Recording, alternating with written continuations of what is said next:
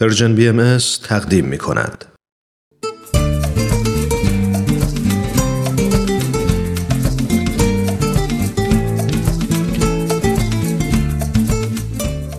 کاوشی در تعصب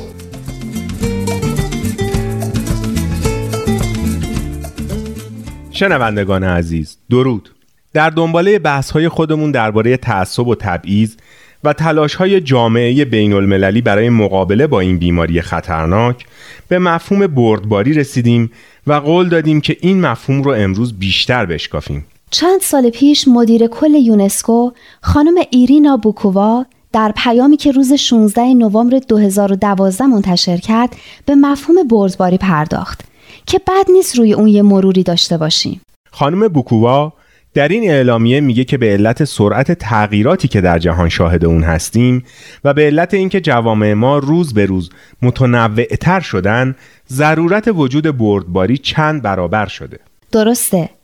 اینطور که خانم بوکووا میگه بیشتر شدن ارتباطات و اینکه محلی ها و ملی ها فقط با کلیک یه رایانه با جهانی ها فاصله دارن امکان تنش و سوء تفاهم رو هم بیشتر کرده و خطرات جدی رو به بار آورده. این امکانات فرصتهایی رو برای کسایی فراهم کرده که به دنبال جدایی و عمیقتر شدن فاصله بین آدما هستند.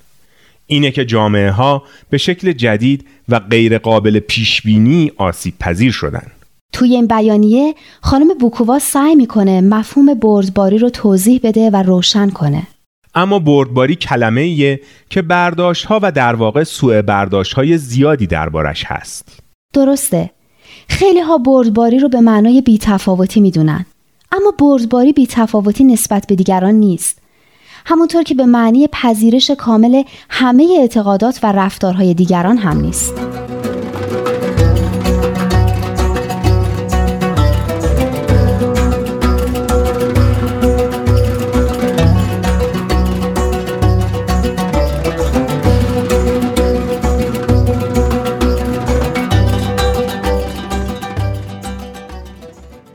خیلی هم بردباری رو به این معنی می‌گیرن که شخص به اعتقادات خودش زیاد تکیه نکنه و تعهد یا به قول خودمون تمسکی به اعتقاداتش نداشته باشه که این هم درست نیست و ربطی به بردباری نداره.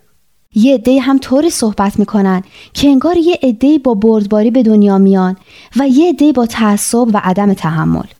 این خصوصیات مثل بقیه خصوصیات ما نتیجه تربیت و انتخاب شخصیه و یه چیز ذاتی نیست. در واقع بردباری جزی از انسانیت ماست. ریشه بردباری در احترامیه که به دیگران می‌ذاریم و به حقوقیه که برای دیگرانی که با ما متفاوت هستن قائلیم. بله درسته.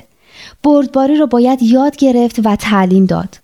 ما باید بردباری رو به بچه هامون یاد بدیم تا بتونن شهروندای شایستهی برای جهان آینده باشن همونطور که خانم بوکوا میگه از جهانی شدن باید برای تقویت و تعمیق انسانیت به خصوص در مواقع بحرانی و به خصوص در مواقعی که آتش بیعدالتی و تنفر زبانه می‌کشه استفاده کنیم.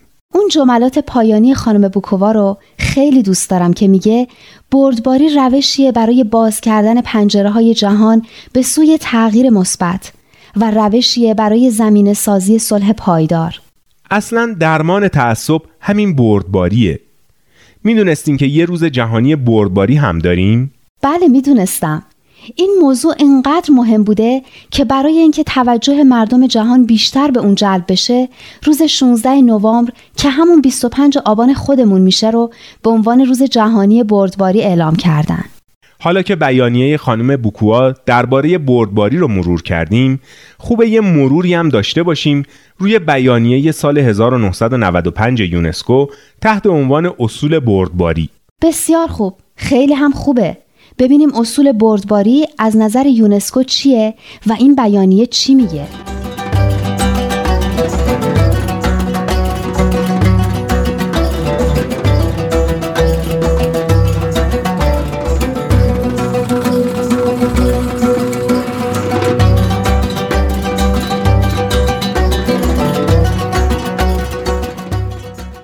قبل از هر چیز در مقدمه این بیانیه اومده که موج فزاینده عدم بردباری، خشونت، تروریسم، بیگانه حراسی، ملیگرایی تهاجمی، نجات پرستی، یهودی ستیزی، محروم سازی، تضعیف و تبعیضی که بر علیه اقلیت‌های ملی، قومی، مذهبی و زبانی، پناهندگان، کارگران مهاجر، مهاجرین و گروه های آسیب پذیر درون جوامع و همچنین خشونت و ارعابی که بر علیه کسانی اعمال میشه که از حق آزادی عقیده و آزادی بیان خود استفاده می‌کنن تهدیدی نسبت به استقرار صلح و دموکراسی در سطح ملی و بین المللی و مانعی در راه ترقی و پیشرفت به این هم اشاره شده که همه اعضای یونسکو مسئولن که احترام به حقوق بشر و آزادی های اساسی رو بدون هیچ گونه تبعیضی از نظر نژاد،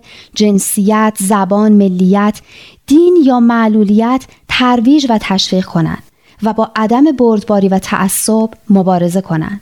اینطور که این بیانیه میگه بردباری نه فقط یه اصل قابل احترامه بلکه چیزیه که لازمه صلح و توسعه اقتصادی و اجتماعی همه ملت هاست. میشه اینطور نتیجه گرفت که تعصب و تبعیض ظلمی نیست که فقط نسبت به یه اقلیتی از جامعه اعمال کنیم. در واقع ظلمیه نسبت به همه جامعه که شامل خودمون هم میشه. و حتی ظلمیه نسبت به نسلهای آینده که باید عواقب اعمال تعصبآمیز امروز ما را تحمل کنند و از صلح و پیشرفت محروم بمونند. این بحث رو هفته آینده ادامه میدیم تا اون موقع و گفتگوی دیگه بدرود